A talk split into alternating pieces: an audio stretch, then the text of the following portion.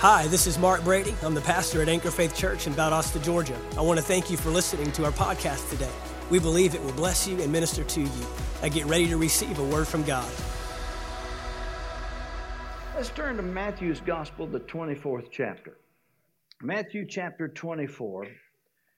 We have some great truths here. We want to look in the first 14 verses there, and uh, we'll actually pick it up verse 3 because in verses 1 and 2, we'll pick it up in 4 because in, in, in uh, verses 1 and 2 there, uh, the, the disciples are showing Jesus the temple and talking about how wonderful it is. And he says, There's going to come a time when this is going to be all taken down, nothing's going to remain. And so they, they come to him then here in verse 3, and it says, Now as they sat on the Mount of Olives, the disciples came to him privately. Notice this, they, they, they're getting some one on one with him. Amen. So they come to him privately. This isn't an open setting, this is Jesus speaking to them, okay? And so they came to him privately, saying, Tell us when will these things be, and what will be the sign of your coming and of the end of this age? Now, notice here that there's a three part question. Amen? This is one question with three parts in it. The first part is when is this going to happen? When we're going to see the temple and everything taken out. Then the second one is what is going to be the signs of your coming, and the second of the end of this age. Now, those are two different times because the sign of his coming would be the catching away of the church, and the end of the age would be the, the second advent and the millennial reign coming upon the earth. Amen. So, so that's what they're asking him for. They're saying, okay, when is Jerusalem going to be taken down? Then he said this, you know, when are you going to take us out of here? What's going to be signs of you taking us out? And, and what's going to happen in the end? So everything that the Lord's going to say from this point on is answering those questions and speaking truth into them. Amen. And so we pick it up here in verse 4 and it says, And Jesus answered and said to them, Now listen, listen to what he says. Take heed that no one deceives you. Isn't that amazing? The very first thing Jesus does is he says, Make sure that no one deceives you. He's speaking to the 12 apostles here. He's speaking to the inner circle. Now, if they could be deceived, how much more should we make sure that we don't get deceived? And if they couldn't be deceived, Jesus wouldn't have warned them. Amen? One translation says, make sure that you are not misled into error. Amen? So, what he's talking about here is this He's saying, listen, if you want to really know what's going to happen, everything that's going to happen is going to come to bring deception to you and to mislead you and get you away from your calling and what I've got for you and get you off into error. And so, everything that the Lord's going to say in these next verses is a warning to these disciples not to be deceived, not to be misled into error, and not to be taken away from the perfect will and plan and purpose of God. Amen? See, you've got to understand something, folks. Just because you make Jesus Lord of your life and make the decision you're going to serve Him doesn't mean that the devil gets out of the way. You found that out? It's amazing. Some people think, well, you know, uh, I got saved the moment I got saved. This all you saved now. Excuse me, just go right ahead and serve God. No, I mean he'll try to throw every kind of roadblock and deception, and everything that he can in front of. You. Amen. He'll attack you and try to stop you. And so the Lord is, is speaking here. And, and, and it's amazing you, as we look in these next few verses that, that the enemy will use natural things, he'll use spiritual things, he'll use people, he'll use situations. Amen? So everything now that Jesus is going to talk about is keeping them in a place where they'll not get misled and get off into error and not be able to fulfill God's will in their life. So, what does the Lord say to them then? He says this for many will come in my name, saying, I'm the Christ, and will deceive many. You know what the Lord is saying? If somebody is emphasizing their ministry above Jesus Christ and telling you to follow them, you better walk away from them. Don't get caught up in following a ministry and not following Christ. Amen. Amen. So he says, There's many of them going to come and they're going to try to take my place and get you to do what they want you to do and be what they want you to do and go where. But he says, Don't, don't follow them. Don't be deceived. Don't let somebody pull your loyalty to them over me. Amen. Now let's read on. He goes on, he says this, and you will hear of wars and rumors of wars. Well, we hearing any of that now? See that you're not troubled or frightened. For all these things must come to pass, but the end is not yet. Now, you need to understand something, folks. This stuff has been going on all along. But Paul wrote in 2 Timothy chapter 3 and said, In the last days, perilous, hard to deal with, troublesome times are going to come upon us. And Paul actually is saying what Jesus is saying. And he's saying in these last days, these things are going to ramp up. Amen? And all this stuff is coming on the on the planet. And he says, so you're going to hear wars and rumors of wars and, and all these things are going to happen. In verse 7, nation will rise against nation. That word nation, there's ethnos. So he's talking about racial divide. Amen. People coming against people because they're different. And kingdom against kingdom. That's spirit of king, God's kingdom against the devil's kingdom. Amen. Satan's kingdom trying to rise up and rule the land instead of the kingdom of God. And there will be famines and pestilence or uh, plagues, earthquakes in various places. We have we had any uh, sicknesses and plagues and anybody heard of any earthquakes lately? Sure. Well, there's been earthquakes for the last couple thousand years, but have you noticed that they keep getting a little bit more frequent these days? And they're getting a little bit more worldwide in these days. These things are coming. Now, what was the first thing the Lord said? Don't be misled into error. There are going to be people try to get you to follow them over me. There are going to be people who are going to come in here and preach stuff that you don't need to hear and get a part of. And he said, then the world's going to kind of go crazy. Amen? Paul wrote to the Romans and he said, All of creation is groaning and travailing right now, waiting for the manifestations of the sons of God. So the earth is trying to get out of this thing. Amen? So let's keep reading. And he says this in, in verse 8 All these are the beginning of sorrows.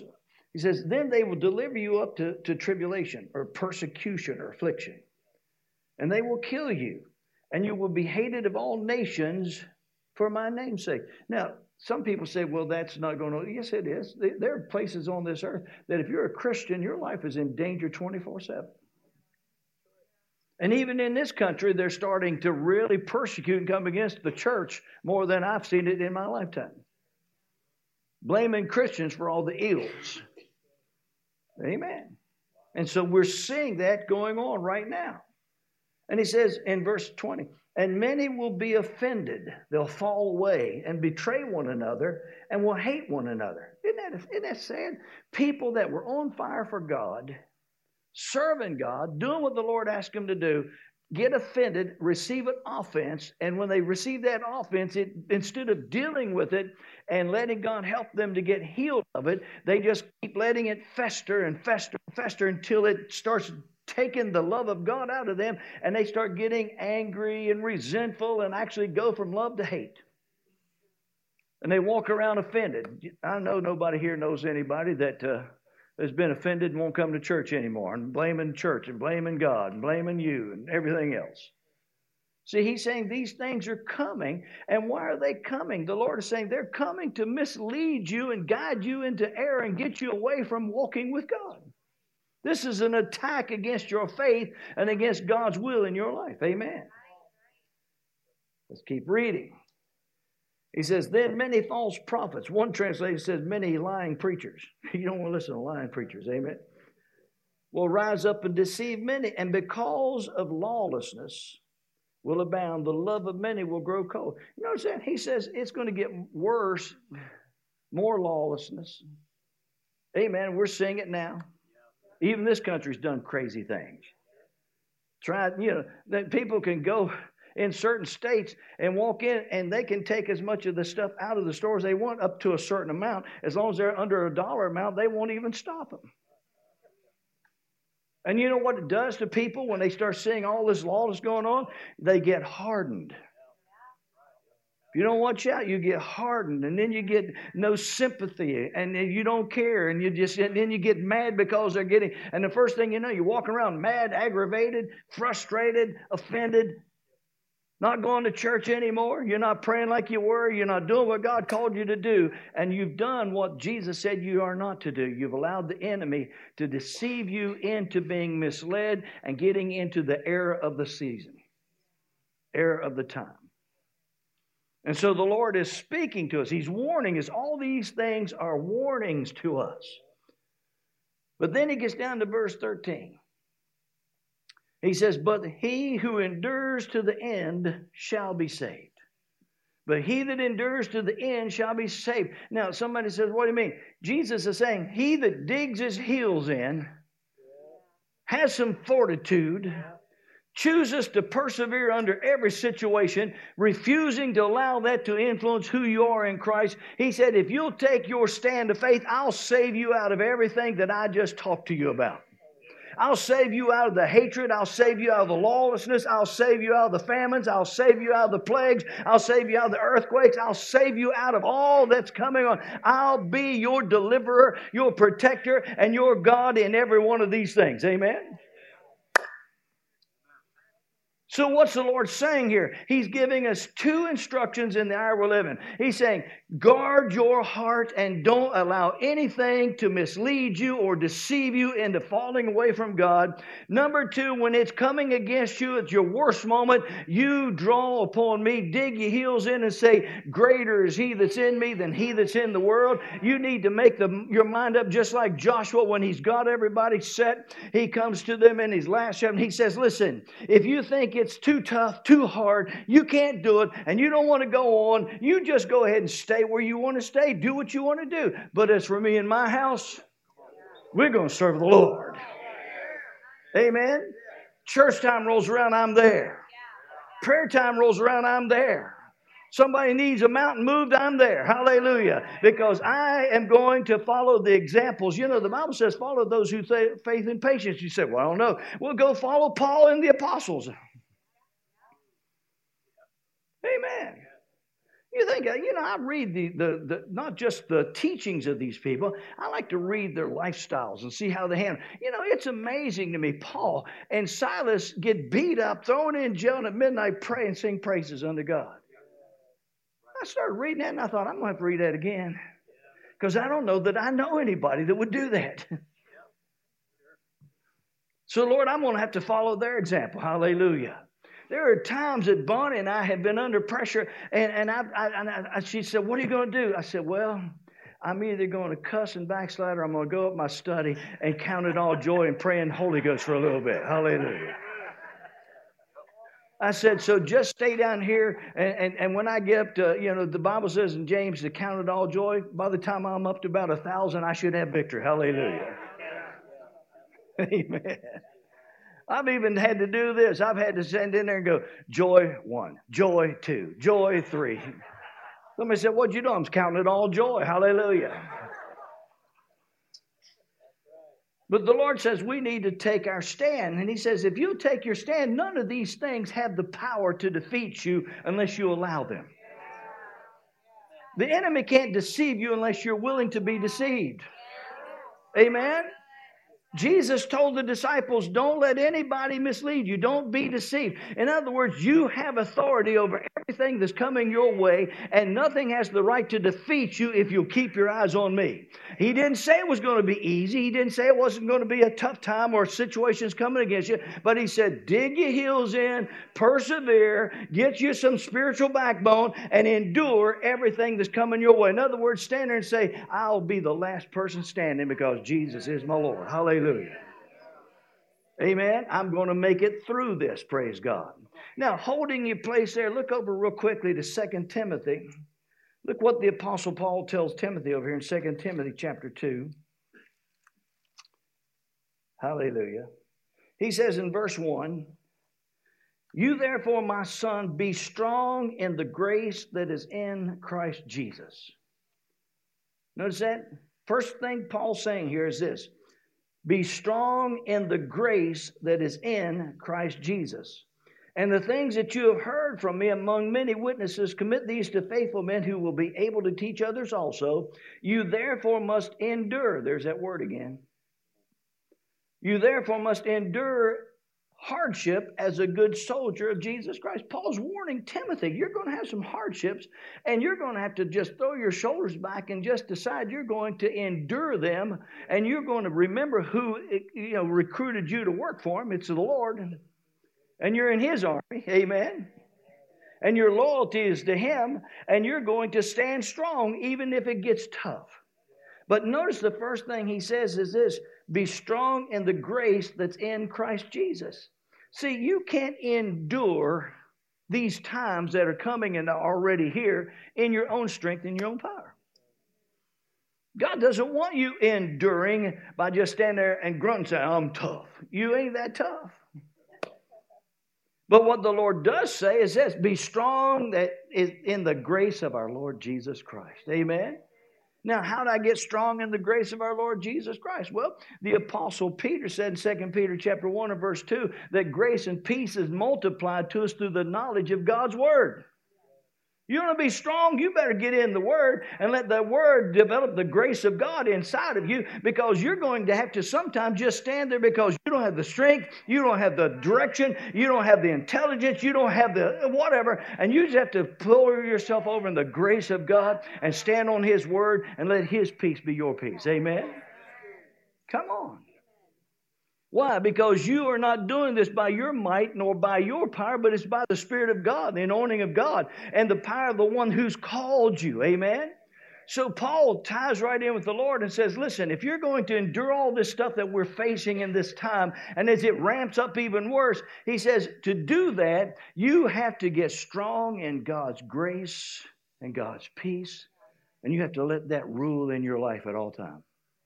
Amen? That's where you draw your strength from, praise God.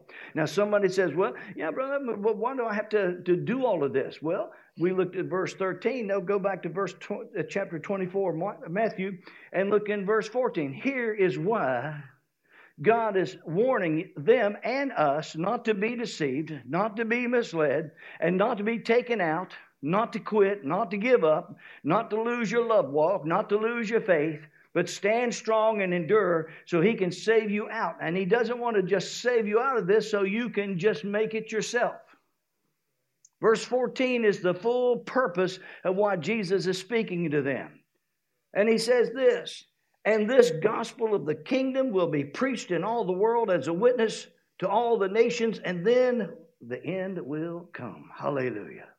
Glory to God. What's the Lord saying? He's saying, Listen, you can either get taken out by all the problems and, be a, uh, and become a part of the problem, or you can dig your heels in, get strong in my grace, and endure all of this and be a part of the answer. And the part of the answer is, and, and the message Bible says, and all during this time, the gospel of the kingdom shall be preached in all the nations as a witness to the world. Hallelujah. You know what he's saying?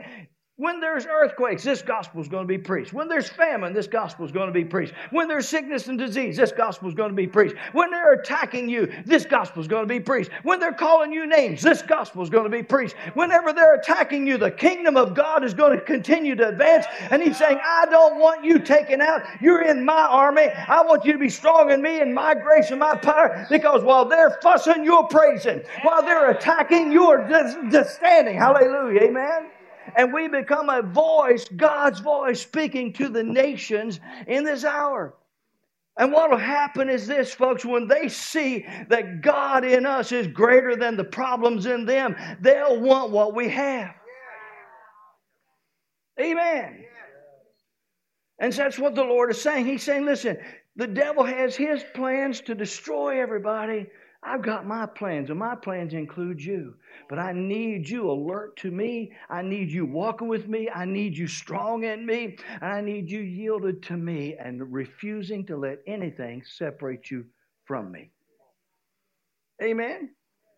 And folks, eh, you know, you have to be on guard. That's why the Lord said be on guard. Don't don't get deceived. Because you see, when all this stuff is going on, it's easy to get caught up in talking the junk.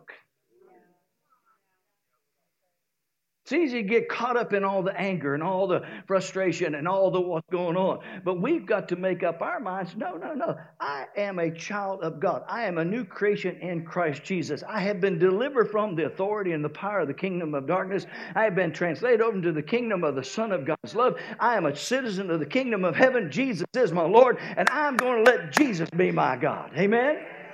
And I'm going to act like a Christian, praise God. Amen. I'm going to do what the Lord said to do. Amen. I, you know, I, I remember a story. I, I, Brother Osteen told a lot of good stories, but I, you know, you maybe heard me say it because I'll, if it's a good one, I, will say them again. But he had a lady come to him, and, and, and she prayed and said, came to Pastor Osteen when he was pastoring the church there at Lakewood, and he said, she said, Pastor, I need a job. I need a job. I need a really. Would you pray for me to get a job? He said, sure. So he laid hands on her prayed for God to open the door. The next, you know, it was on Sunday night. The next Sunday, she showed up. She says, I got a job. Hallelujah. I start this week and I'm so excited. And so he said, Praise the Lord. So then she comes back the next Sunday and gets in line again. And he says, Yes, what do you need? She goes, I want you to pray for me to get a job. He said, I thought you said you had a job. She said, I do, but I need another one. He said, What do you need another one? She says, Well, there are three women in the area where my shop where I work. And they're so mean, and they put nasty, dirty magazines out where I'm working, and they tell dirty jokes around me. And I'm just so broken up, and I just don't want to be around that environment anymore. So pray for me that I can get a good job somewhere else. And Brother Osteen said, I looked at there and said, Nope, not going to do it. said, God's got you exactly where He wants you to be. Now you get in there and turn that thing around and get them saved. And he laid hands on her and said, Lord, give her wisdom and boldness in Jesus' name and send her out. Hallelujah. The next Sunday, she came up afterwards and, and, and she was kind of just praising God. He said, Well, tell me, darling, what's going on? She says, Well, I went back to work on Monday after you prayed for me. And I was there working at my station. And I turned and looked, and there was a nasty, dirty magazine. And then uh, the, this other one came over here and they told a dirty joke, these other two. And I was about to cry. Then I remembered I heard you, heard you saying to me, You go back and be a witness for Jesus and win him. So she said, Lord, what, I, what can I do? What can I do? She said, Pastor Osteen, I didn't know what to do, but I just felt impressed. I just stood up on my chair and started talking in tongues just as loud as I could talk. Hallelujah. He said, Well, what they do? She said, They ran into each other trying to get away from me. Hallelujah. Said they ran out the door, ran down the aisle. And she said the rest of the day I'd sit there when they walked by, I'd go, Jesus, hallelujah. And said they'd just run back down. And she said, I just did that for three days. And she said, You know, finally, one of them on Thursday came and said, I apologize. You, you, know, we shouldn't be doing that. And she said, The other ones have kind of been quiet. She said, I'll tell you what I'm going to do. I'm doing exactly what you said. I'm going to get them all three saved. And my department is going to be a Christian department. Hallelujah. Amen. Come on. Well, see, that's the same thing the Lord is saying to the disciples. He said, he's saying you can be offended and become a part of the offenders, or you can endure and stand strong and be a part of the witness that's going to set them free. Hallelujah. Amen. And he's saying, Don't let them pull you away from me. You draw unto me, and you stand up and you take the gospel of the kingdom to them and let them see right in the midst of all that's going on, I am Lord. Hallelujah. Amen. And they see it through you. They see Jesus in you, and they'll want the Jesus that's in you. Hallelujah. Amen. Now, here's some things. Look in Romans, the 12th chapter. I'm going to read this to you actually out of the Amplified, Amplified Classic. Romans 12, 9 and 10. I'm sorry, 11 and 12. Let's look at Romans 11, Romans chapter 12, verses 11 and 12. Here the Apostle Paul says this Never lag in zeal and in earnest endeavor be a glowing burning with the Spirit, serving the Lord. Ooh, glory to God. I like that. Amen. Knows that? Never lag in zeal and in earnest endeavor, Romans 12 11. But be a glowing burning with the Spirit, serving the Lord. Notice that? He doesn't say just serve the Lord because you have to, because you want to get to heaven someday. He says, get all excited serving the Lord. Realize that, that, that heaven will take care of itself, but right now you're supposed to be a part of that large army of believers that is preaching the gospel of the kingdom and all the mess that's going on. Right now. And he goes on, he says in, in, in verse uh, 12, rejoice and exult in hope, be steadfast and patient in suffering and tribulation, and be constant in prayer. Isn't that good? Hallelujah. What's he saying? He Paul is writing again to the church saying, You're going to have difficult days, you're going to have persecution. There, not everybody's going to like you being an on fire Christian. But you're not in this for a popularity contest. You're in this to bring glory to the Lord and do the works of the kingdom of God and bring forth the gospel to the people. Hallelujah. And you've got to be sold out to the place where you don't get intimidated, you don't get offended, and you do not get embarrassed by people around you because you're a Christian. Hallelujah.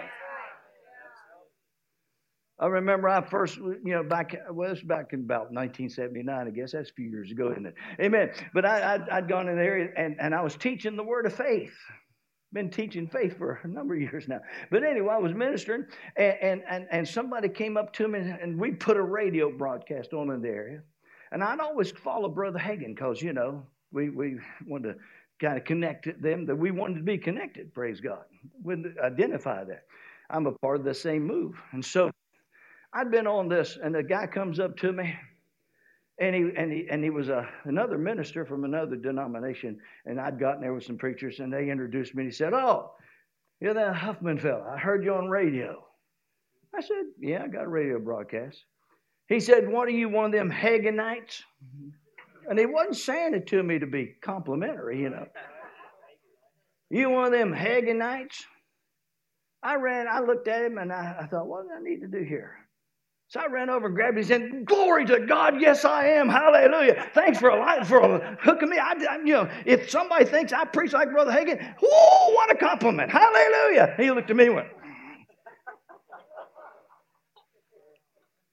I thought, brother, you trying to offend me to get me to quit preaching the word because you don't agree with it? You know, eventually he, that guy came in and we became good friends. Hallelujah. We had a meeting together and he found out what I was preaching was the truth. Glory to God. He became a Huffmanite. Hallelujah. Praise God. See, somewhere down the line, that's what Paul is saying. He's saying you're going to have some suffering. But when you do, stay in hope and rejoice and be steadfast and patient and, and, be constant in prayer. Just, just keep on pressing in with God. Amen. Let me read it to you in the Message Bible, verses 11 and 12. He says, Don't burn out. That's pretty plain, isn't it? Don't burn out. Keep yourselves fueled and aflame. Be alert servants of the Master.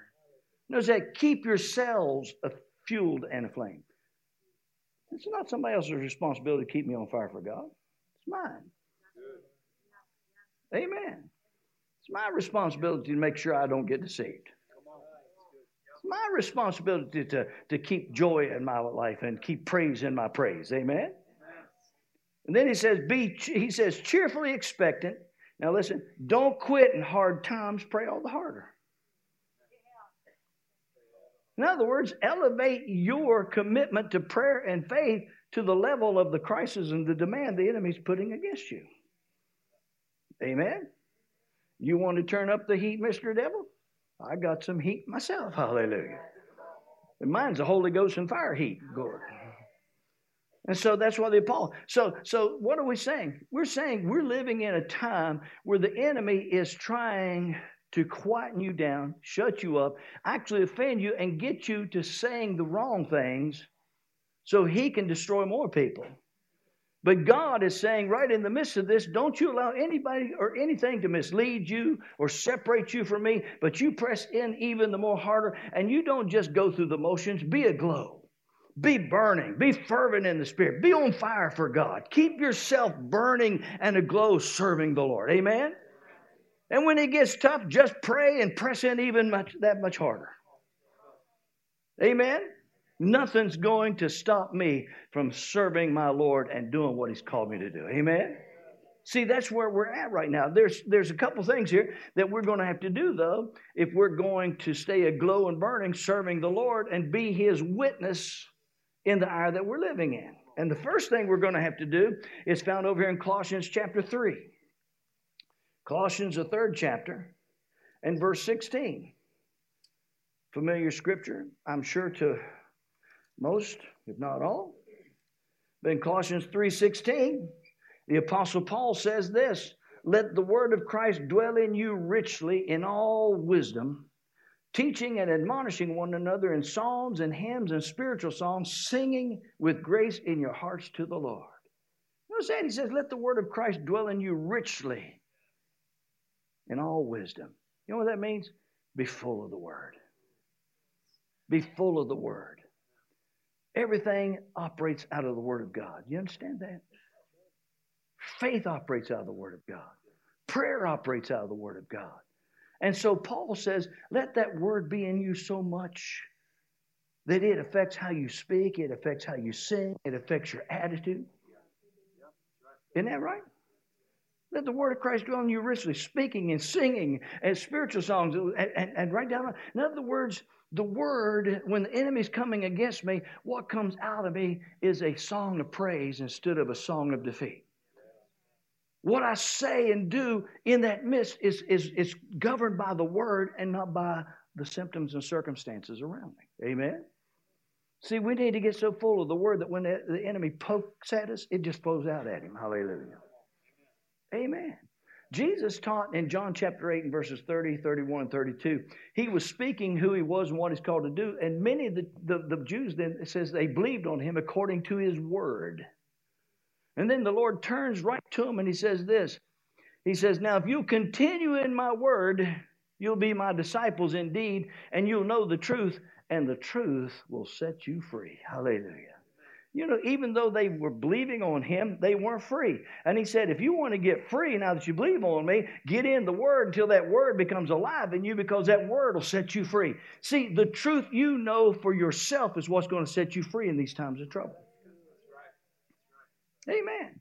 See, when you got born again, you entered into covenant with God, and everything that He has was now available to you. Ephesians 1 3 says, Every blessing in heavenly places is now available to you in Christ Jesus. But you have to get them because a lack of knowledge and not knowing the truth is what's keeping you from having what God has for you. Hosea said, My people are destroyed for lack of knowledge. If I don't know the truth, how can I counter the enemy? Because Jesus is not only our Lord, He's our example. And when He was attacked by the devil in the wilderness, how did He respond? It is written. Amen? He didn't try to pull some spectacular supernatural thing out of heaven that we can't have a, get ourselves. He just turned and spoke the word. Hallelujah. And you know, Paul says, let the word of Christ dwell in you richly in all wisdom. You know what wisdom is? The ability to use the word. Just don't get the word. Ask the Lord to show you how to use it right. Hallelujah. How to work it in your life. Amen. And everything you do, be a word person. Amen. Whenever I'm believing God and I'm standing on something, the first thing I do is what the Lord said in John chapter 8 there. I get in the Word and find me truths that will set me free. Amen? And I find two or three of them, hallelujah. And I get them down inside of me. You say, Do you have to restudy the word? Absolutely. You can't live on yesterday's faith. Come on. A lot of you trying to whip the devil today with yesterday's weapons. You got to sharpen the sword of the Spirit up every day. Hallelujah. And get that word in you every day. Praise God. And so, so the Apostle Paul says, You want to have faith that's going to overcome. You want to be able to stand strong and be God's witness and be a part of the answer in these hour that we're living in. He says, The first thing you're going to have to do if you're going to stay aglow and burning and on fire for God is be full of the Word of God. Get that Word operating in your life again. Hallelujah. See, Hebrews 2 1 says to give the more earnest heed to those things which you've heard, lest at any time they slip or drift away. And you see, here's the problem, church. When these attacks come against us, maybe it's the same attack you defeated six months ago, or three months ago, or, or two weeks ago, but now it's coming again. And so instead of going back to the Word, you're trying to use something that was real to you then, but you haven't gone back and made it real in this situation. It's like a gun. You you know you have a revolver with six shots in it, and boy, I'll tell you what. Last week I ran off every thief that was coming against me, but I didn't put any new shells in it. And it still looks the same, and it still works the same, but it don't have any power to it. I got to reload. Amen. And so you and I have to understand let the word of Christ dwell, live, abide, be real in you richly, fully, overriding, and, and, and then have wisdom with that to be able to know how to speak it in your situation. Praise God. Amen. And don't let it slip away from you. Don't, don't, don't not read it because if I don't take time to go through the scriptures again, I let them drift away from me. Amen? So what I've got to do is get back in the Word and bring that stuff right back to it's right here in front of me where I'm living it. It's real in me again, praise God. And, you know, the Old Testament's full of types and shadows so that we can see then what we're supposed to be doing now. And, you know, every day they had to go out and get manna. And if they didn't go out and collect it every day, what they tried to hoard up from yesterday had worms in it and they couldn't use it. Now, what was God doing? Just trying to make them get up early every morning? No. He was telling them, Your walk with me is a daily thing. And you're looking to me as a daily thing. And you're, you're receiving from me as a daily thing. You have to, it's, it's not a, I, it's okay to do it once a month. But it's a lifestyle of living for God and drawing from God and feeding off of what He has because the enemy's out there. And when the enemy comes in, but you've been you're feeding yourself on this morning's manna. Hallelujah. And that word's dwelling in you, and it's it's greatly in you, and, and, it's you're full of man. You just and you're thinking about it, and the enemy comes along, and you hear something. Instead of going, "Oh my God," you go, "The word says." Amen. And now you're speaking the word. Now you're operating on the word of God. And what does the Bible say? Jeremiah 1:12, God said, I watch over my word to perform it. Hallelujah. Woo. If I want something performed in my life, I need to give God his word. That's what he's looking for. Amen. Hallelujah. You know, there, there, there's a walk here that we need to get a hold of. In Mark 16, the Lord Jesus in verse 15 through 20 gives us the Great Commission. And, and, and in that, he tells us what he'll do and the signs that, that follow and all this stuff. And, and, and uh, you know, I can remember we'd started ministering there, start, you know, left Raymond in the fall of 78. And, and in uh, spring, of, I guess it's probably uh, March of 79, uh, I had this great idea. I'm going to have these healing services, praise God, on Saturday night. And so I, I, put it out, and we had a small crowd the first time, and I preached on healing, ministered people, had some good results. And then we was doing it every other week. And so then I had a second one, and we did it. Praise God, had a little bigger crowd, and we kept doing that for just about three months, and it was growing. And, and so then one one Saturday, I, I was going to have a, that service and, and I got busy and I had calls. I had to go make a call. I'm you know I'm, I'm, I'm pastoring this little church and we're doing this. And I didn't get to pray that day like I, I wanted to. I didn't get to spend time meditating in my message. I had it ready, but I, you know. And so that evening we go to the church and we had a little place off to the side. It was a little prayer room and, and didn't have doors. It just had curtains pulled over.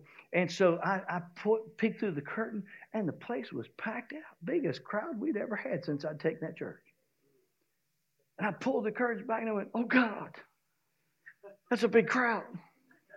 I didn't pray today. Lord, I didn't get to go through my scriptures today. Oh God.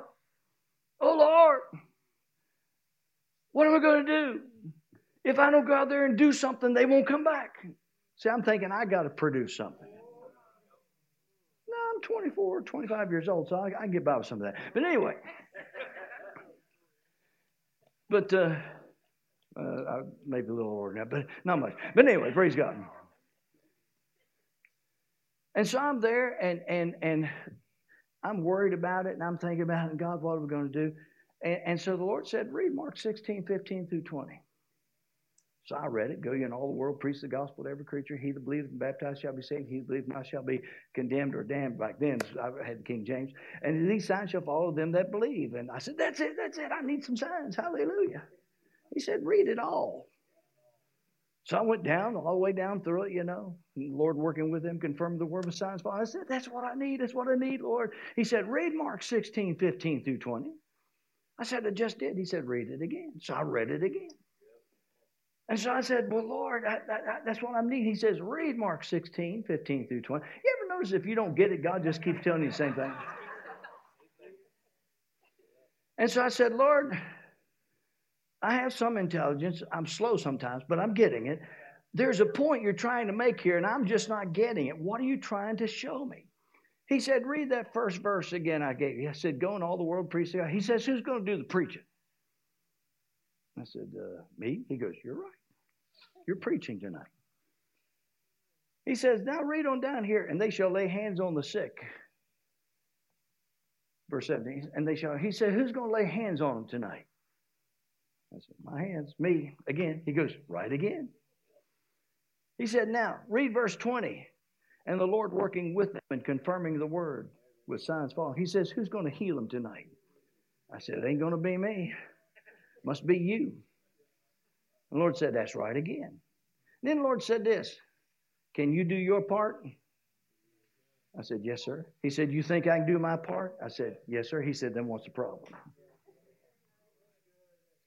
But isn't it amazing? He took me right back to the Word and made me get back.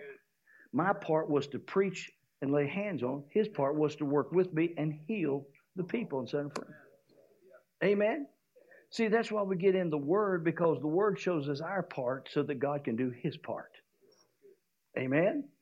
So, what's the first thing I'm going to do if I'm going to walk in victory in these troublesome times? I'm going to be a word person. Amen. And a daily word person. I'm going to keep these things alive in my spirit and operating in me so that I can walk in the word. Amen. But then the second thing is, is found over here in Ephesians chapter 5.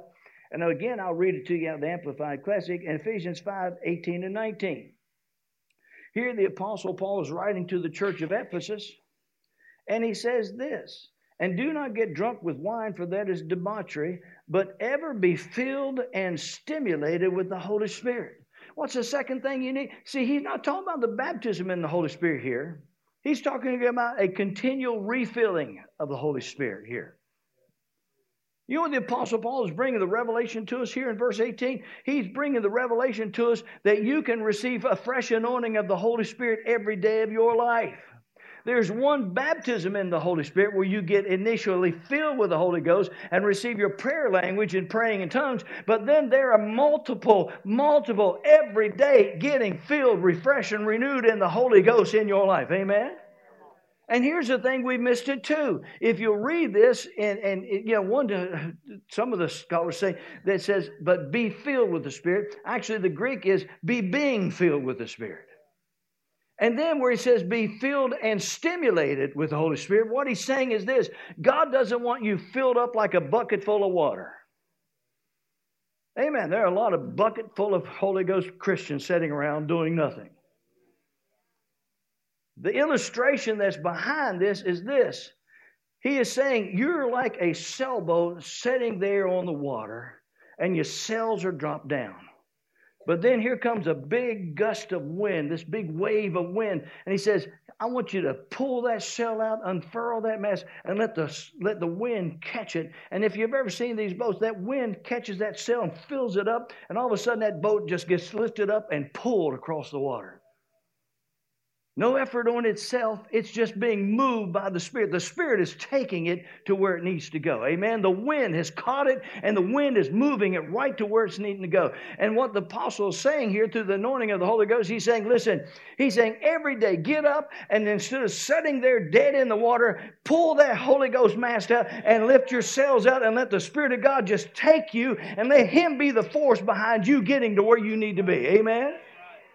And just stay full of the Spirit of God. Stimulated, stirred up. Every day I get up and I say, Holy Spirit, I receive you coming into me and filling me up and stirring my faith. Hallelujah. I want my faith stirred up. So if I find myself in a situation, I'm ready for God to use me to be a blessing in that situation. Amen? So, what's the next thing I need to do? Not only do I need to be full of the Word on a daily basis, I need to be filled with the Spirit every day of my life. Amen. And you know, John chapter 7, verses 37, 38, 39, the Lord on that great day of the feast stood up and cried and sang, If any man thirst, let him come unto me and drink. And out of his innermost being shall flow rivers of living water. And this he spake of the Spirit that they should receive, for he had not been yet given. But he's been given now. Amen. And so, you know, sometimes what we are is thirsty. That's good. That's good. Amen.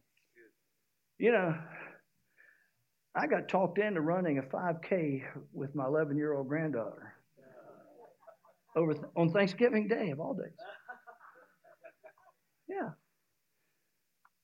Anna calls up and the boys are going to do it, and then they want Papa to do it.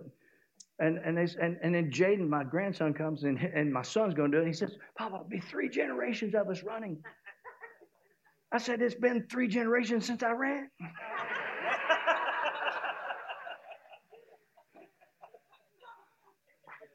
You can do it, you know. And then Anna calls and said, Mom, Carly, our 11 year old sixth grader, wants to run, but those boys are going to run off and leave her. And I don't want her running through Huntington by herself. But if dad would run, she could run with him and he could watch out for her. And Bonnie came and says, I said, No, ain't gonna, ain't gonna happen. Three days later, they call again. I went, Jesus help me. Hallelujah. And so I said, Yeah, okay, I'll do it. Praise God. And I'm going to tell you something. They all started off just like they said, and they ran and they took off. And I got so far, and Carly's running, and finally I just said, I can see you. Go. and I ran it. I did it. Praise God. But when it was all said and done, I needed my cells fixed. Hallelujah. I needed some help. But I did. I ran it, finished the course. Hallelujah. Didn't stop, didn't walk. But you know something? I was exhausted when I did that. Not so much I couldn't eat Thanksgiving dinner, but I was exhausted. Hallelujah. And you know, there are tests and trials that we're going to find ourselves in and we're going to battle through. And we made it through. But what are you going to do once you've gotten through? A lot of times we're exhausted. And you know what I did that day? I sat back, took a really good shower, and, and just relaxed and had a really good meal and enjoyed myself. But you know, while I was running that race, they had places where you could get some water. While I was running that race, I didn't stop and order a hamburger. I didn't need to eat something. I needed to drink something. You understand?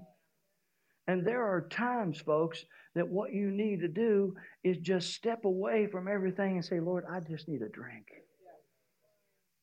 I need a fresh anointing of the Holy Ghost because the Holy Spirit's the teacher, the Holy Spirit's the helper, He's the strengthener. Holy Spirit's the Spirit of truth. He'll guide me into truth and He'll make the Word come alive in me again. Praise God. And you see, so many of us, we need to learn when we're thirsty and when we're hungry.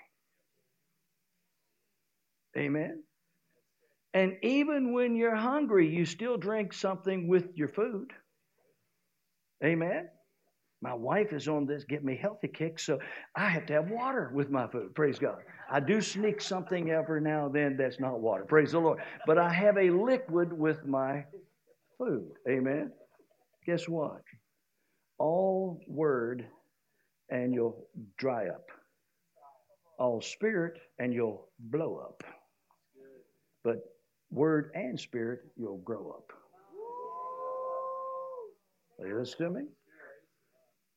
So it's not all word and it's not all spirit, but when you put the word and the spirit together, you will be a mighty force for God. And you'll be ready for all that's coming on this land. Amen. And you'll stand up and you'll be a part of that verse 14 of Matthew 24. During all these things, this gospel of the kingdom shall be preached to all the nations of the world, and then shall the end come. I have set myself to be a part of that group that will be preaching this gospel of the kingdom in these times that we're living, getting this thing ready for Jesus to come back and get us. Amen. Because remember, this is an answer to, Lord, when are you coming back for us? And what's going to be the end of the age? I believe He's about to come back for us. I believe we're heading into the final run of this thing. And it's so important that we guard our hearts so important that we refuse to be misled and led into error. And it's so important that we stay full of the Word and stay full of the Holy Spirit. Amen. And learn to walk in faith and walk in the Spirit. Amen. Because the Holy Spirit will show you the very attitude you need in every situation you're in. That's good. That's good. Amen. And the Holy Spirit will give you the word to speak. Amen. I've been in situations before, and I'm sitting there, and my head goes, What are you going to do now? And down here, something starts bubbling up, and here comes a verse. I've had people come up to me and say, Pastor Huffman, you are so full of the word, man. You've always got a scripture. Well, I'm gonna look at them and say, sometimes, you know, I'm just sitting around watching a football game. I couldn't quote John 3.16.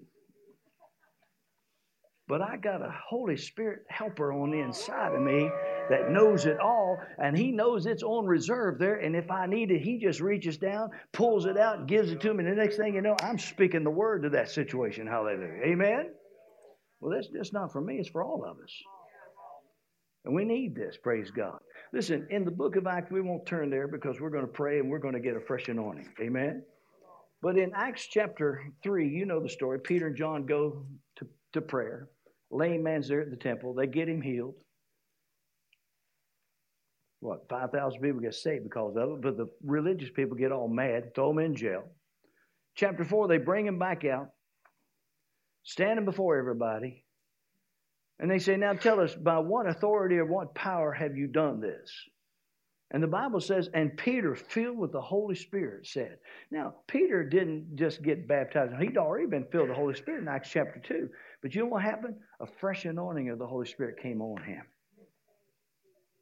And he stood up and he said, If we're going to be judged this day by what authority or power we've done, let's let everybody know it was through the name of Jesus, whom you crucified, whom God has raised from the dead.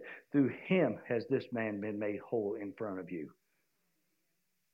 And they, and the Bible goes on in that fourth chapter and says, and when they saw the boldness of Peter, they took notice that they had been with Jesus. Ooh. Folks, that's what we need in this hour. People need to take notice that we have been with Jesus today. Amen. And so they had to let him go. God delivered them out of that. But then, you know what they did? They went to their own company. And they told them what went on. And they started praying. And you know, they didn't start praying, oh God. You know what they did? They said, Lord, you are God. Hallelujah. No matter what they're saying, you are God.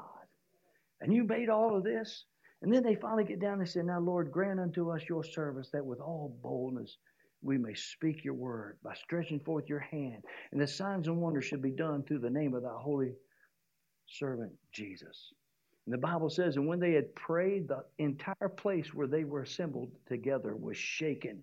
And they were all filled with the Holy Ghost and began to speak the word of God with boldness.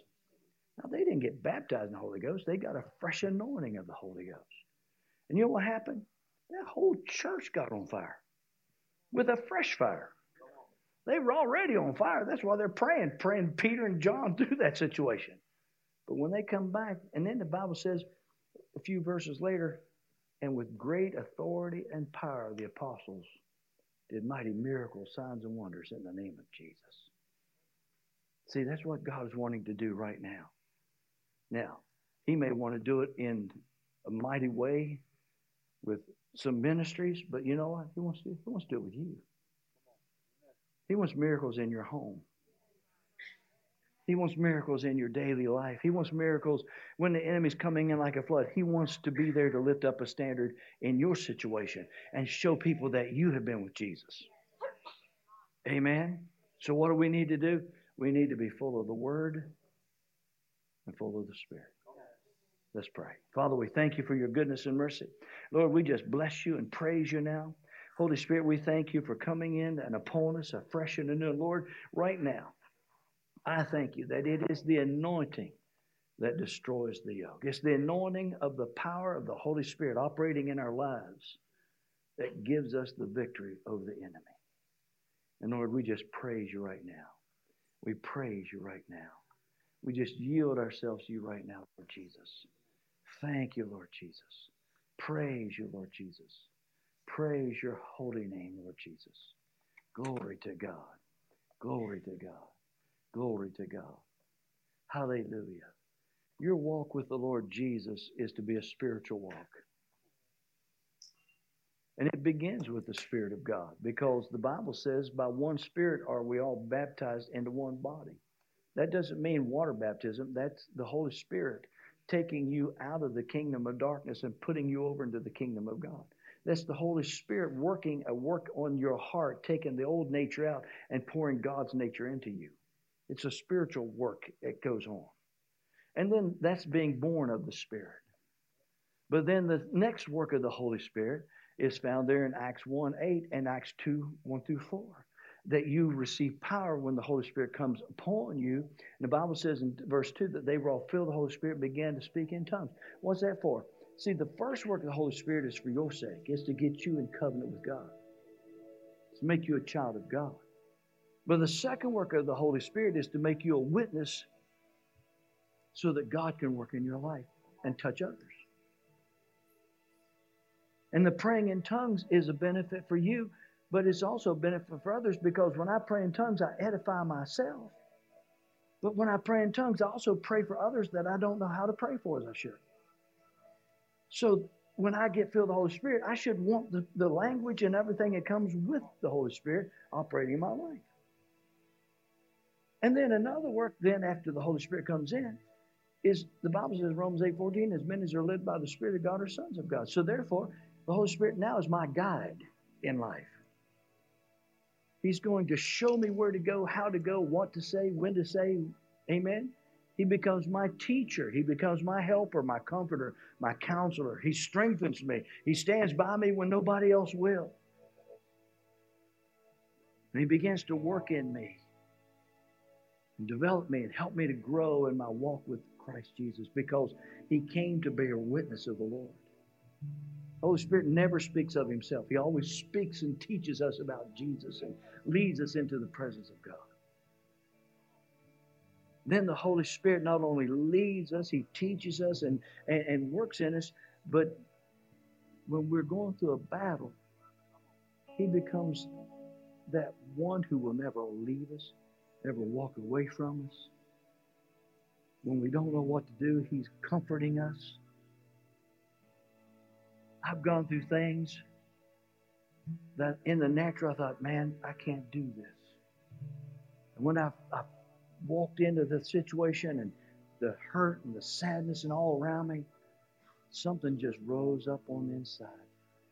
The comforter just stepped up.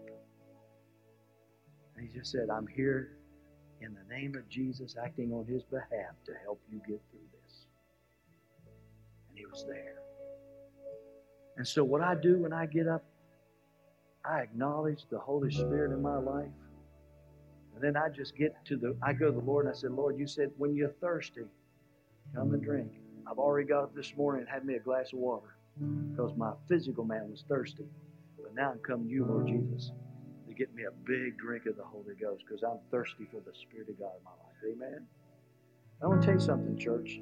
Sometimes we're not getting our breakthrough or healing or something going and it's not because we're not using our faith or believing or praying, but we're concentrating on that when maybe we should just step back, take a drink of the Holy Spirit, and get refreshed and renewed because the Holy Spirit energizes our faith to work when we don't know how it's going to work. Amen? So you maybe are going through some things right now. There's two things right now I want to ask. Number one, is Jesus Christ Lord of your life? Let me see. Come on, be a witness for Jesus. I'm raising my hand up because I have committed my life to Jesus Christ. Amen. He is my Lord. I know that I'm saved. I don't have to guess. I don't have to hope so. Maybe so. I'm sure. I sure hope it is. No, no. I got a know so salvation. Amen. I know the Lord, and He knows me.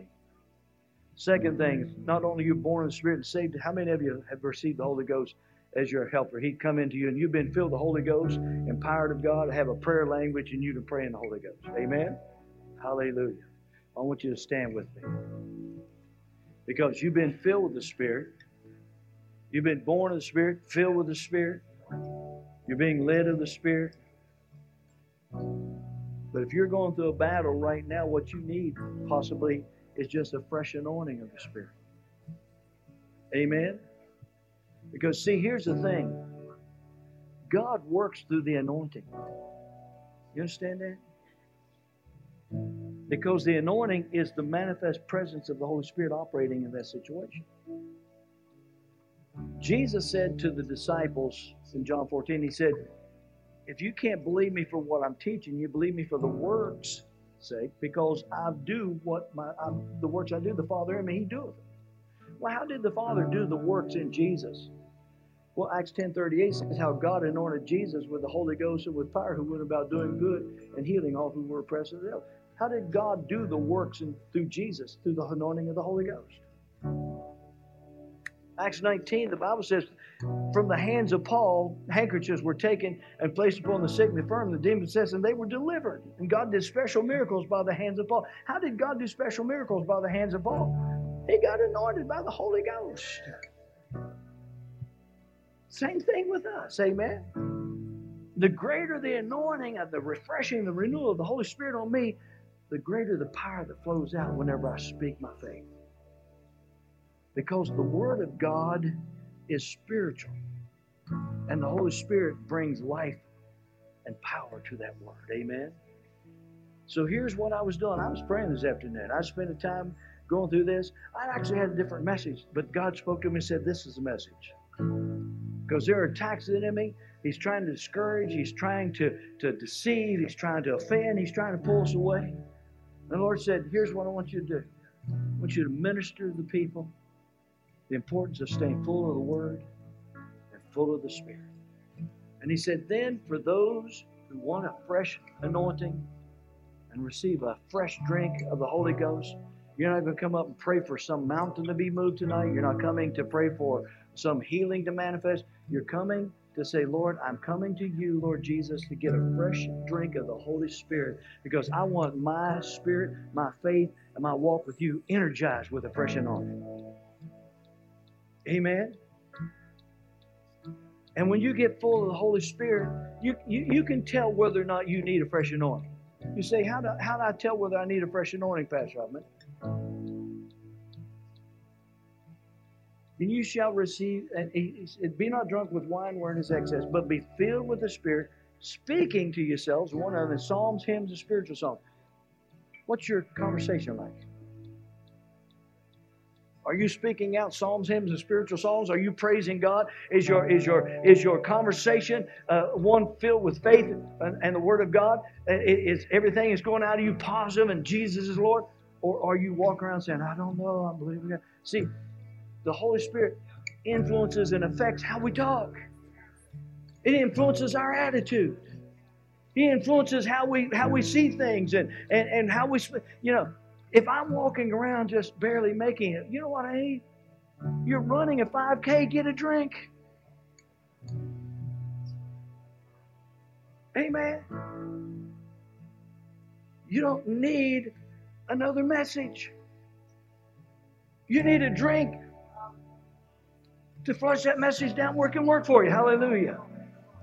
Amen. So if you're here tonight, maybe the thing you're needing to get that healing breakthrough is just a fresh anointing Holy Ghost. So you're just energized, and burning and on fire for God. Amen. That your confession is now energized with the power and the anointing of the Holy Ghost. That your praise is again not just you forcing it, but it's just flowing out of you because He said, out of your belly, out of your innermost being shall flow rivers of living water. It's flowing now, praise God. Things around you maybe hadn't changed, but something on the inside changed. You just got the victory. And I'm going to tell you something, church. The moment you get the victory in here, you'll see the victory out here. When I get it in my spirit, I'll have it in my life. Amen? And it's the Holy Spirit who puts it in here and brings it out here. Amen. Praise God. So, what are we going to do right now? If you're here and you say, Brother Huffman, I want this night, before we get out of here, a fresh anointing of the Holy Ghost, I'm going to invite you to come up here in the front. I'm going to come by and lay hands on you. I'm going to tell you right now, when I lay hands on you, the anointing of the Holy Spirit is going to come on you. And at that point in time, all you got to do is take a drink. Receive. Amen? And that anointing is going to come into you and upon you. And whatever yoke you've been dealing with and burden you've been dealing with is going to be destroyed because it's the anointing that destroys the yoke. Now, who am I talking to? Step out. Don't wait. Come now. Come now. Right now. You coming now. Come on.